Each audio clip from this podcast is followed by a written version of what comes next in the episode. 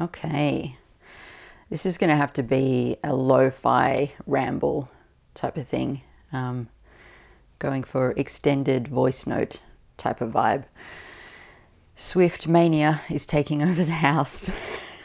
it's taken over the city, and I gotta go. I gotta go do an airport run. I gotta buy food. Gotta set up the spare bed. Uh, I'm really not. I'm really not on top of things in any way, shape, or form. And work continues to be extremely busy.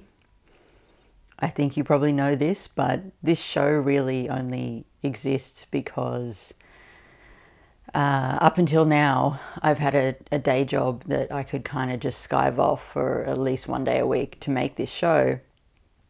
But recently, that's become much, much harder because the day job is like an actual job. But you'll be proud of me. On Wednesday last week, I sat down with my boss. Well, actually, I didn't. I didn't sit down with her. We had like six minutes left of a, another meeting we were having, and she was like, "Oh, okay. So we need to talk about staffing. Um, so you don't want to renew your contract, do you?" And I was like, "No, actually, I really don't." It was like this weird mutual breakup vibe. Like, there is no job for me after mid-April anyway because they're run out of money. But even if there had been one, I wouldn't have taken it. But I kind of wanted to be offered one just for ego purposes.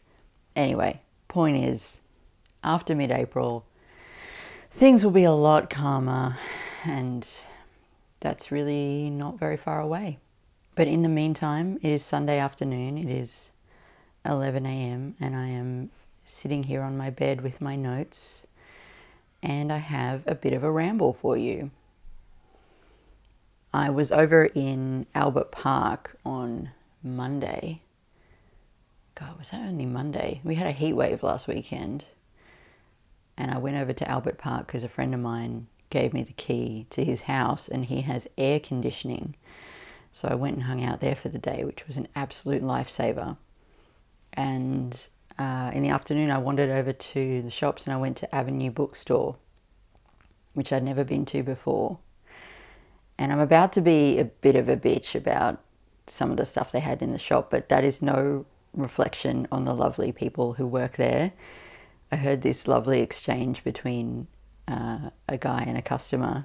The guy who worked there was like, Ah, yes, there's a lot of good books, aren't there? And then the customer goes, Yeah, no, that's not the problem. I think he was trying to choose a present for um, his kids or something but when I when I go to a new bookshop, I always get really curious about when something poetry related gets to live outside of the poetry section, which I feel is happening more and more. I'm noticing that more and more. Poetry books uh, sitting up next to the cash register. They're sitting in that front table display. This didn't used to happen, young ones. This was not this was not the case previously. And right at the front of this bookshop, there was a display with three journals, three hardback journals, like journals that you write in, that had been put out by Faber and Faber. It was the Faber Liberty Poetry Diary, the Faber and Faber Poetry Diary, which I think was kind of the same content but with a different cover, and then the Faber Poetry Journal. And there were beautiful things, really, really gorgeous as the names suggested, they were weekly and monthly diaries. Um, and the journal one was just a blank journal, basically just an expensive notebook. But the diaries were kind of interesting. Uh, I'll read you what was on the back cover of the. Thank you for that, Rosellas. Of the um, the Faber Liberty Poetry Diary. It says, "The Faber Poetry List originally founded in the 1920s, was shaped by the taste of T.S. Eliot, who was its guiding light for nearly 40 years. Each passing decade has seen it grow with the addition of poets who are arguably the finest of their generation. The Liberty Faber Poetry Diary is a celebration of this remarkable Faber list. And so basically, this diary, I think my input's a bit mental there. Um, basically the diary is like it's a weekly, monthly organizer, and then interspersed throughout that there are poems. Poets including Simon Armitage, Emily Berry, William Blake, the Bronte sisters, Emily Dickinson, Thomas Hardy, Eliot, Housman, Hughes, Sylvia Plath, Sappho, Derek Walcott, Stevie Smith, Yeats, Seamus Heaney. Um, yeah, you know, a, a totally, a totally inoffensive collection of poets. So this thing, given this February, this diary was discounted, thirty-two dollars. It was very pretty. I I wasn't not tempted.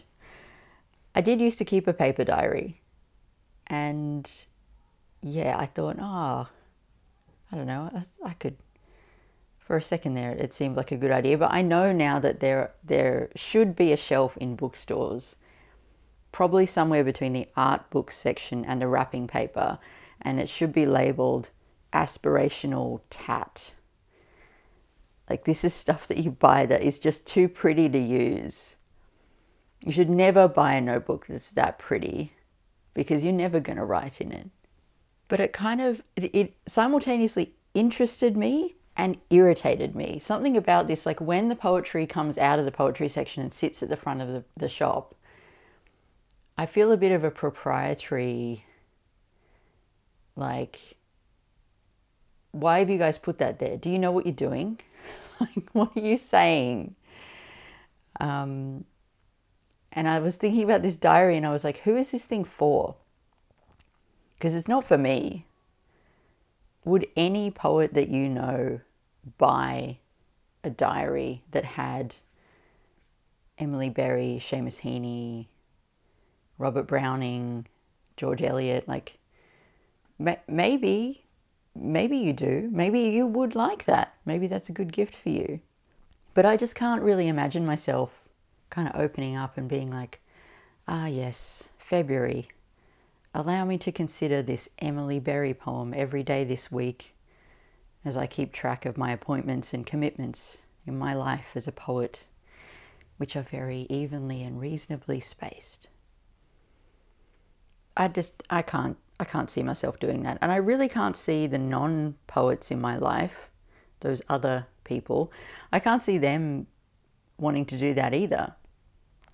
Do they want to read an Emily Berry poem every time they open up and remember that they have to go to the dentist? It feels like it's for that friend.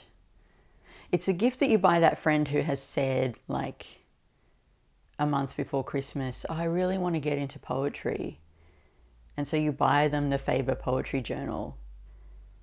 And they go, Oh, thank you so much. This is great. I'm going to, this is going to be my my new thing for for 2024 and then it is a really pretty coaster so continuing to be irritated by it as i was walking home i was thinking like why are the selections in these things so deadly boring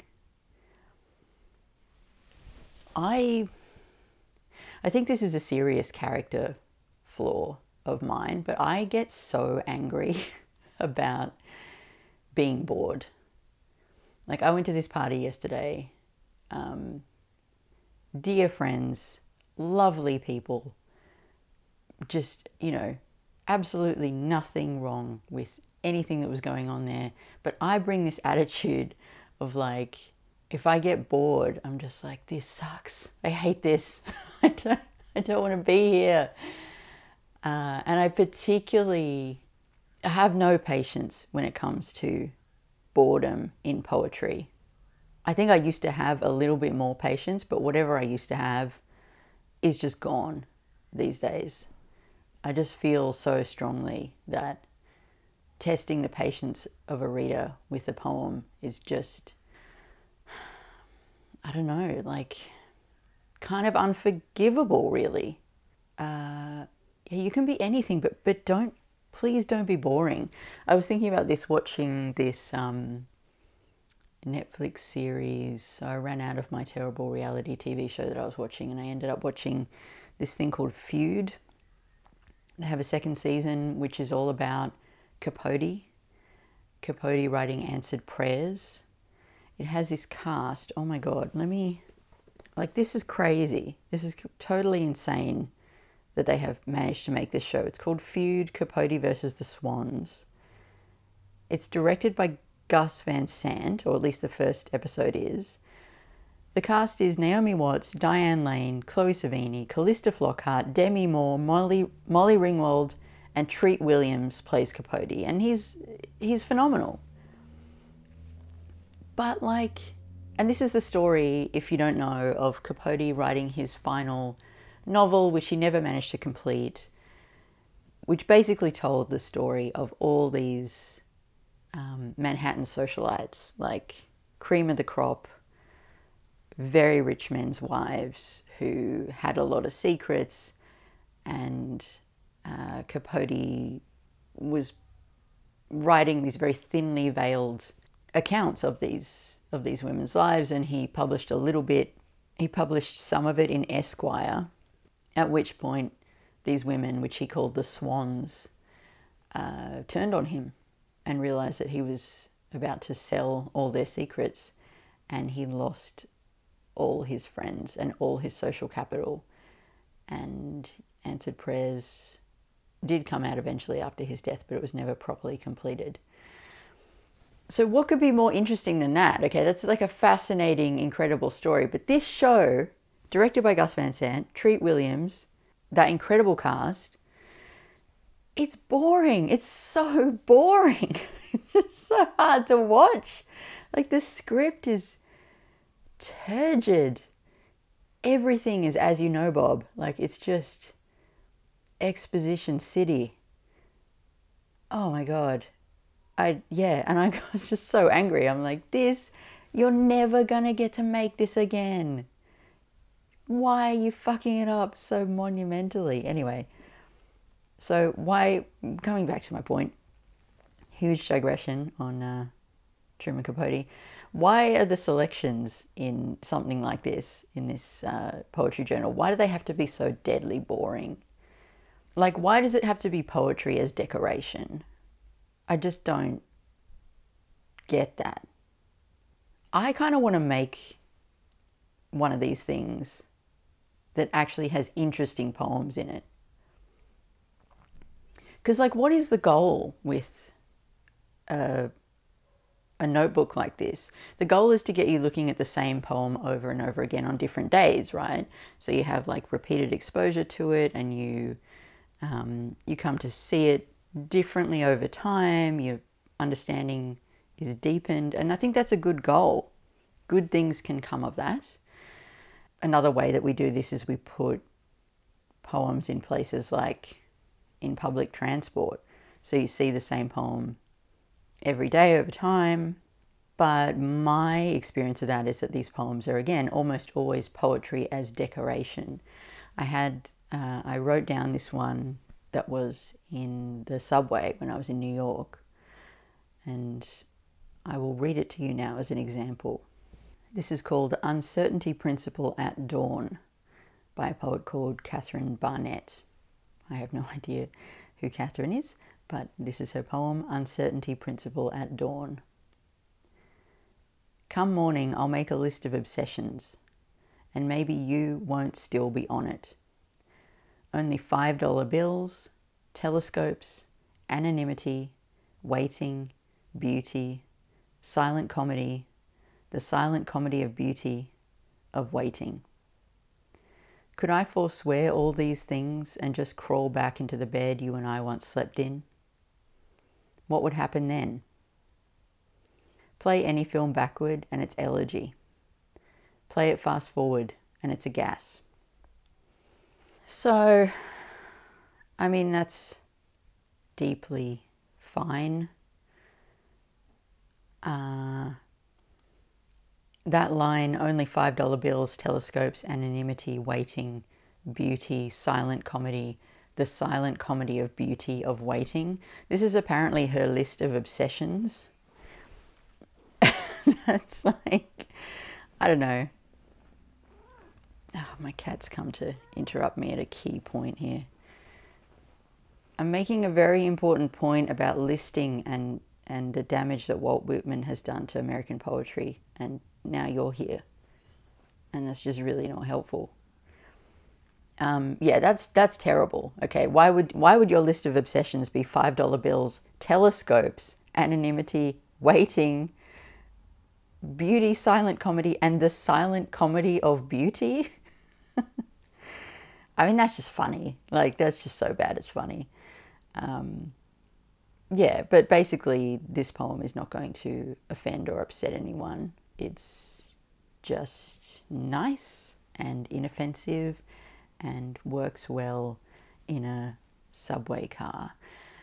But we do, like, this is not a bad impulse, though, to get poems in front of people repeatedly. Like, you can't just read a poem once. Really, books of poems are sort of the worst way to present them because it it suggests that you do just read the page and then you turn the page and you don't necessarily have to go back to it. And then I was thinking, okay, well, where where would you put your poems if you wanted people to see them over and over again? Would you put them on a mug? Would you project them up onto a building? Would you paste them up onto walls? That's something that people do here in Melbourne quite a bit. That allows for repeated exposure, sure, but it's a bit random. It's a bit unreliable. Maybe poems do just need to be in books, maybe they need to stay in books. And then I was thinking, okay, well, what if it's like a book of poems, but it wasn't all the same author and it wasn't boring?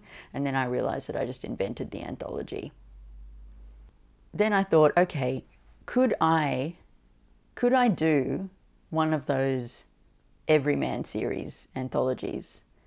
Like, would they let me do that? Those Everyman Library pocket poets, you know, those little baby ones that kind of, um, they've got like a little gold. I'm looking over at my New York one over on the shelf here, which is honestly one of my favorite poetry books, but it's just this little, little baby thing with a little gold spine uh, and they have all kinds of different ones. They have Poems of New York, they have Rumi. I looked up the website and they now have anthologies on all these crazy themes. They have little poems, Uyghur poems, fairy poems, river poems. They have one called Buzzwords, which is just bee poems. They have one called Poems About Trees. They have one called Reel Verse, which is just poems about the movies. So I don't know. I feel like I should be allowed to do one of these. Like, I don't even have to have poems in the title. I I reckon I want to make a, an Australian one of these. I could make. Uh, I was thinking, it could be called Pash Poems. It's just Australian romantic poetry, or it could be called Totally Devo, Australian poetry of lament. These are just I'm just stealing ideas from you here, Lou eventually I settled on this is this is my Everyman series pitch, okay? If somebody could forward this to them. I want to do an anthology of Australian poetry called Loose Unit. Poetry that's not boring from Australia. This is this is my pitch. I think I think it might be great. I need to I need to sidebar here for just for a second because I had a really good question from a Norwegian listener. Got a couple of Norwegian listeners. I've got Sophie and I've got uh, Toybe, I think is how I should be pronouncing his name. So he wrote to me with this question. He said, I've been wondering about genre mag poetry in Australia. I've been really enjoying some of the poetry in American genre mags like Nightmare and Uncanny. Do Australians have to seek markets abroad for non lit poetry? And do you have any predominantly genre poets? Uh, and I wrote back and said, um, basically, not that I know of. I did, I did point uh, Toybe towards the work of Adam Ford, but apart from that, I don't, I really don't know anyone who's writing I mean, I'm sure there are poets who are writing genre poetry here in Australia, but they haven't come across my desk at this point. But this email had me thinking about like I do feel like I have something of a responsibility to my overseas listeners because I know that I'm giving a strong impression of what Australian poetry is like.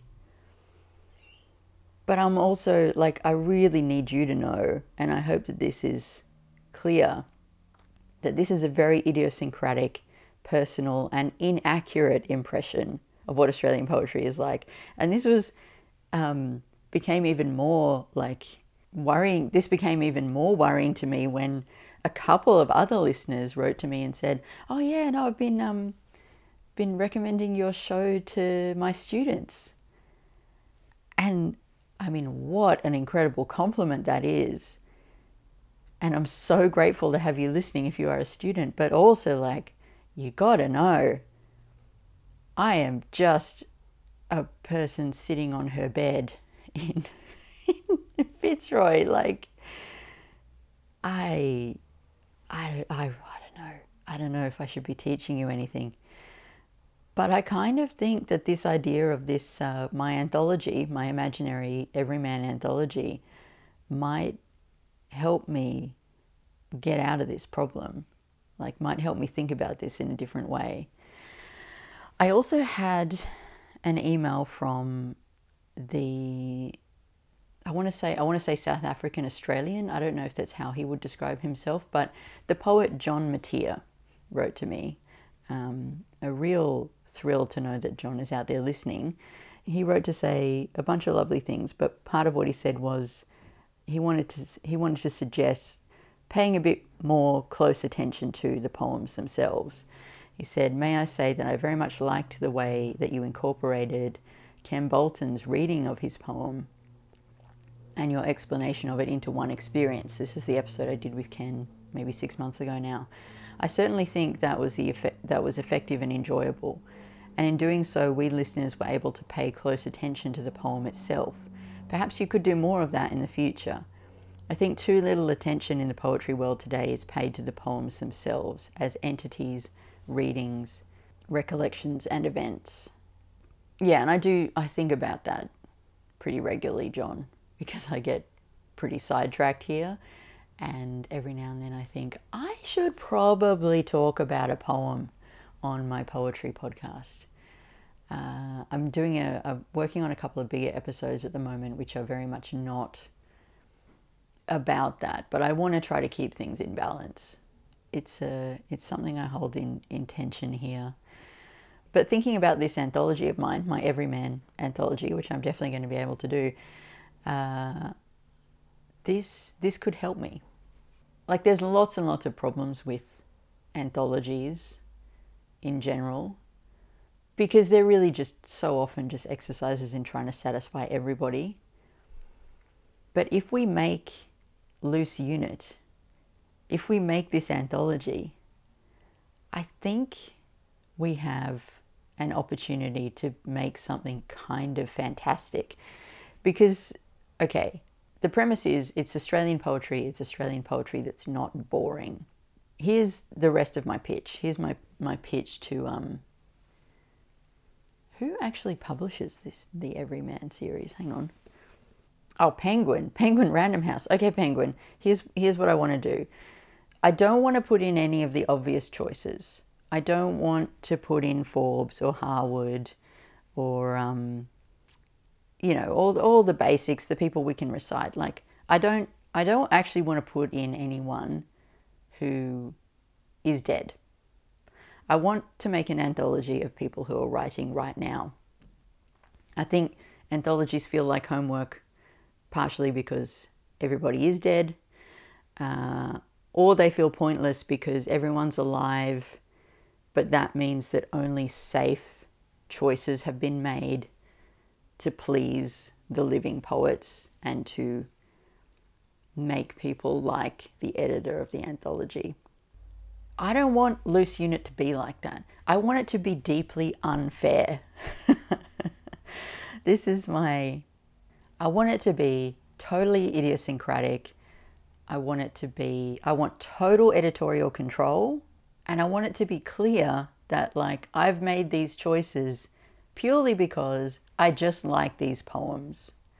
And, and I'll probably piss off, like, most of my poetry friends and um, confuse people.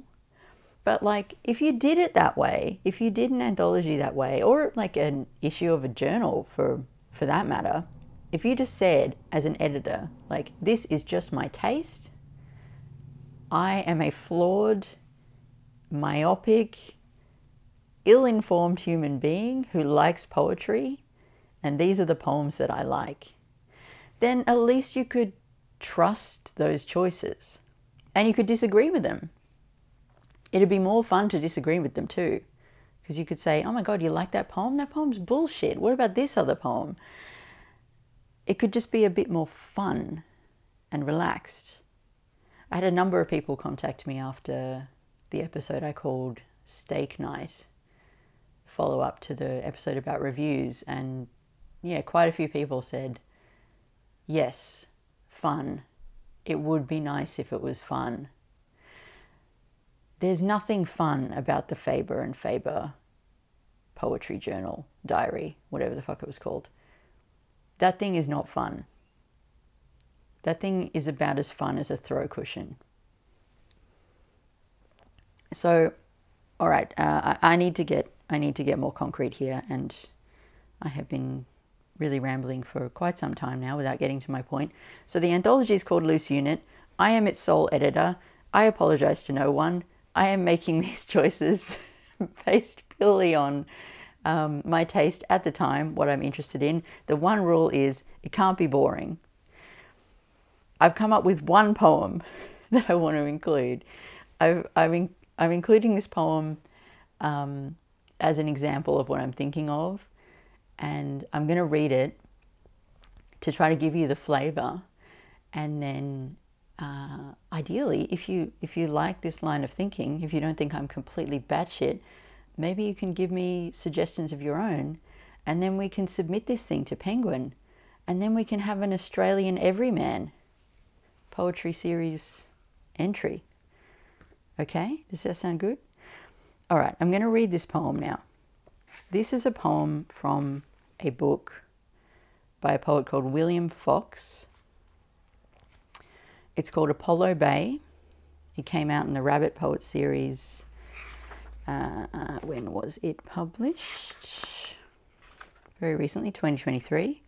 I met William for about 10 minutes at sick leave about three months ago. I'm not in touch with him. I hadn't read his book when we spoke, but I since got it because I'm also a rabbit poet, and so I get I get sent the journal and I get sent the books that are published by Rabbit. And I finally sat down and read it. I think it's pretty bloody great. Like I really I really have enjoyed getting to know these poems, but there's one in particular which I feel has this flavor that I want to put in my loose unit anthology. What I will say about it before I read it is I don't think this is a perfect poem, and I think that's really important. I don't want any perfect poems in this anthology either. So, this is a poem. It's got a very simple title. It's just called Men. Men by William Fox. The first time I had a girl cry on me, I cannot think what was more formative. Particularly if it's on a packed train, you start to question your own discretion and inappropriate things like, what am I meant to explain by my face to those watching on? This is not an emergency requiring attention, but it is. I was brought up on civility in that. Period dramas, re corsets, are automatically good. Can we at least hold the horses of our dead seriousness until we get off? Until your screaming in the sporadically lit suburban street is less unsettling to me? I am about the sanctity of little family apertures you can spot from the sidewalk and you have no idea how much my dad would crack the shits at any commotion past eight or nine o'clock. I know I did wrong, smoking a bong actually in front of you when your dad has that as well as porn to hide from and sadden and terrify your mum.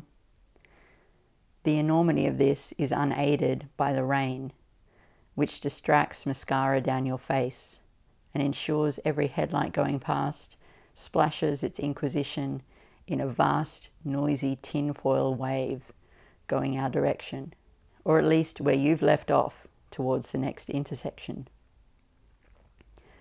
I'm desperate to go back and ask my mates, but never will. Nothing can be as inconspicuous as control. So it's just called Men.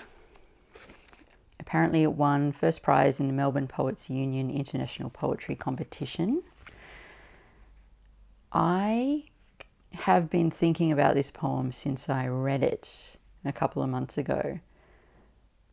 I have a lot of questions about it.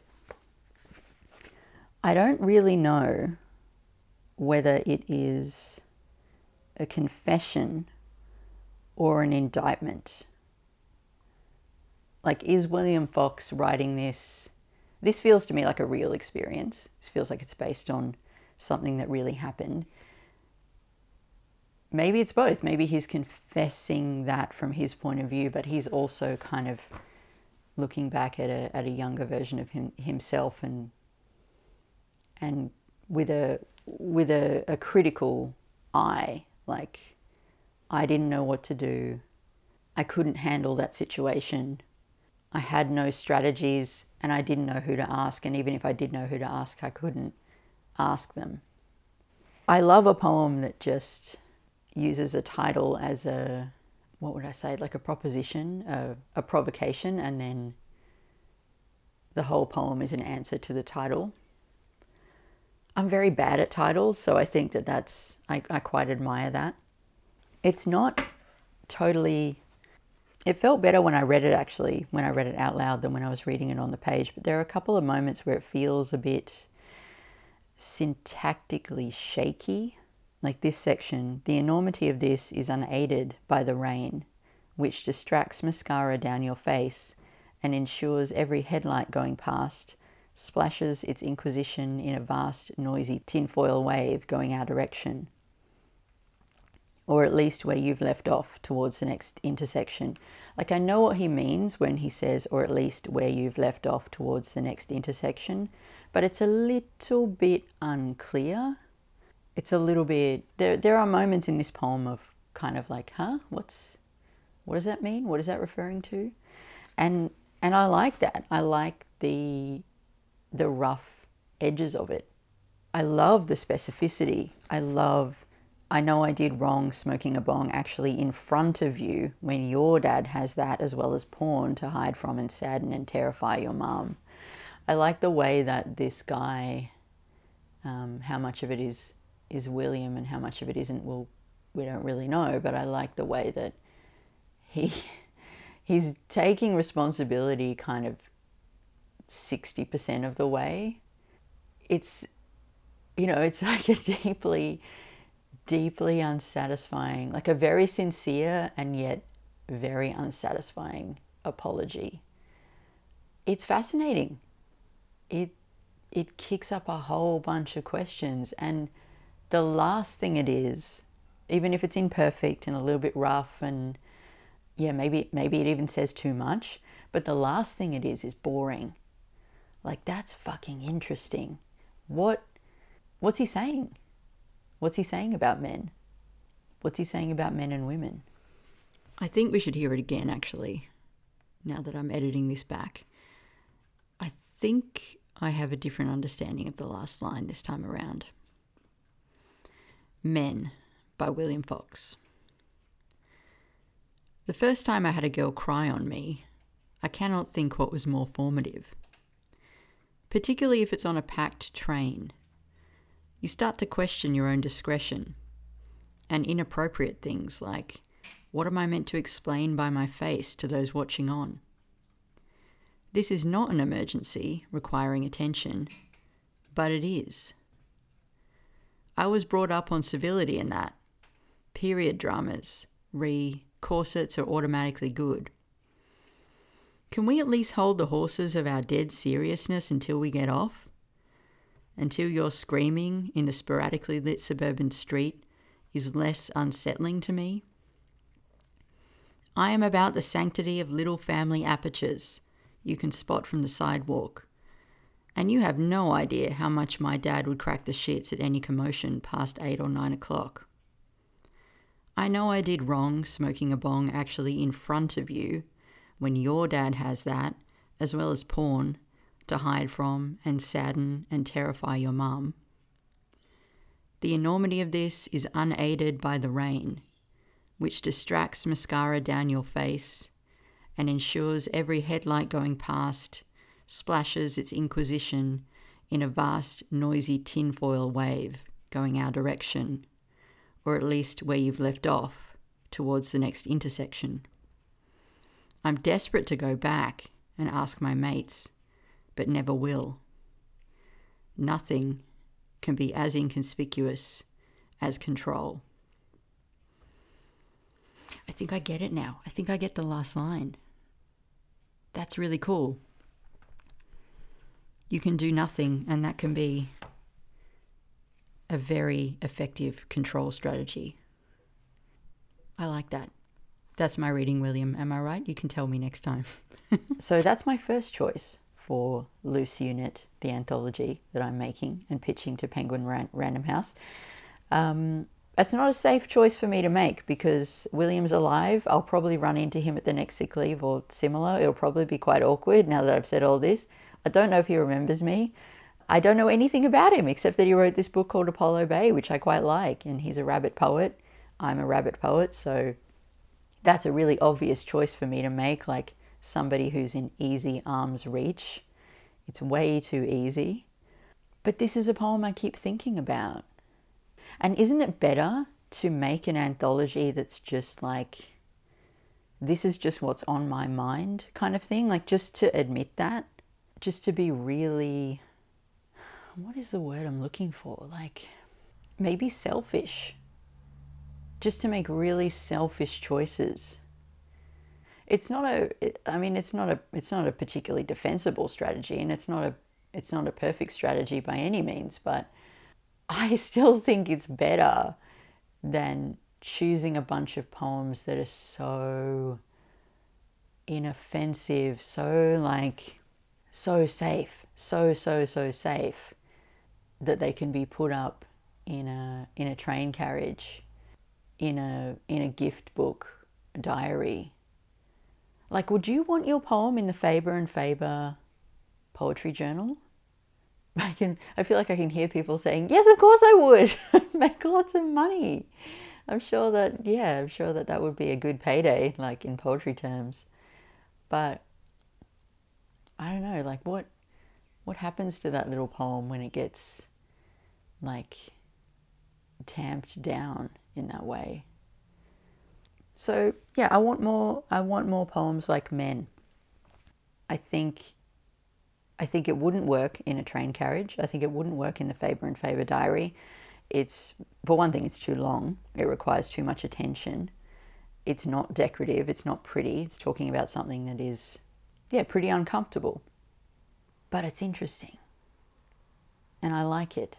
So it's going in my anthology.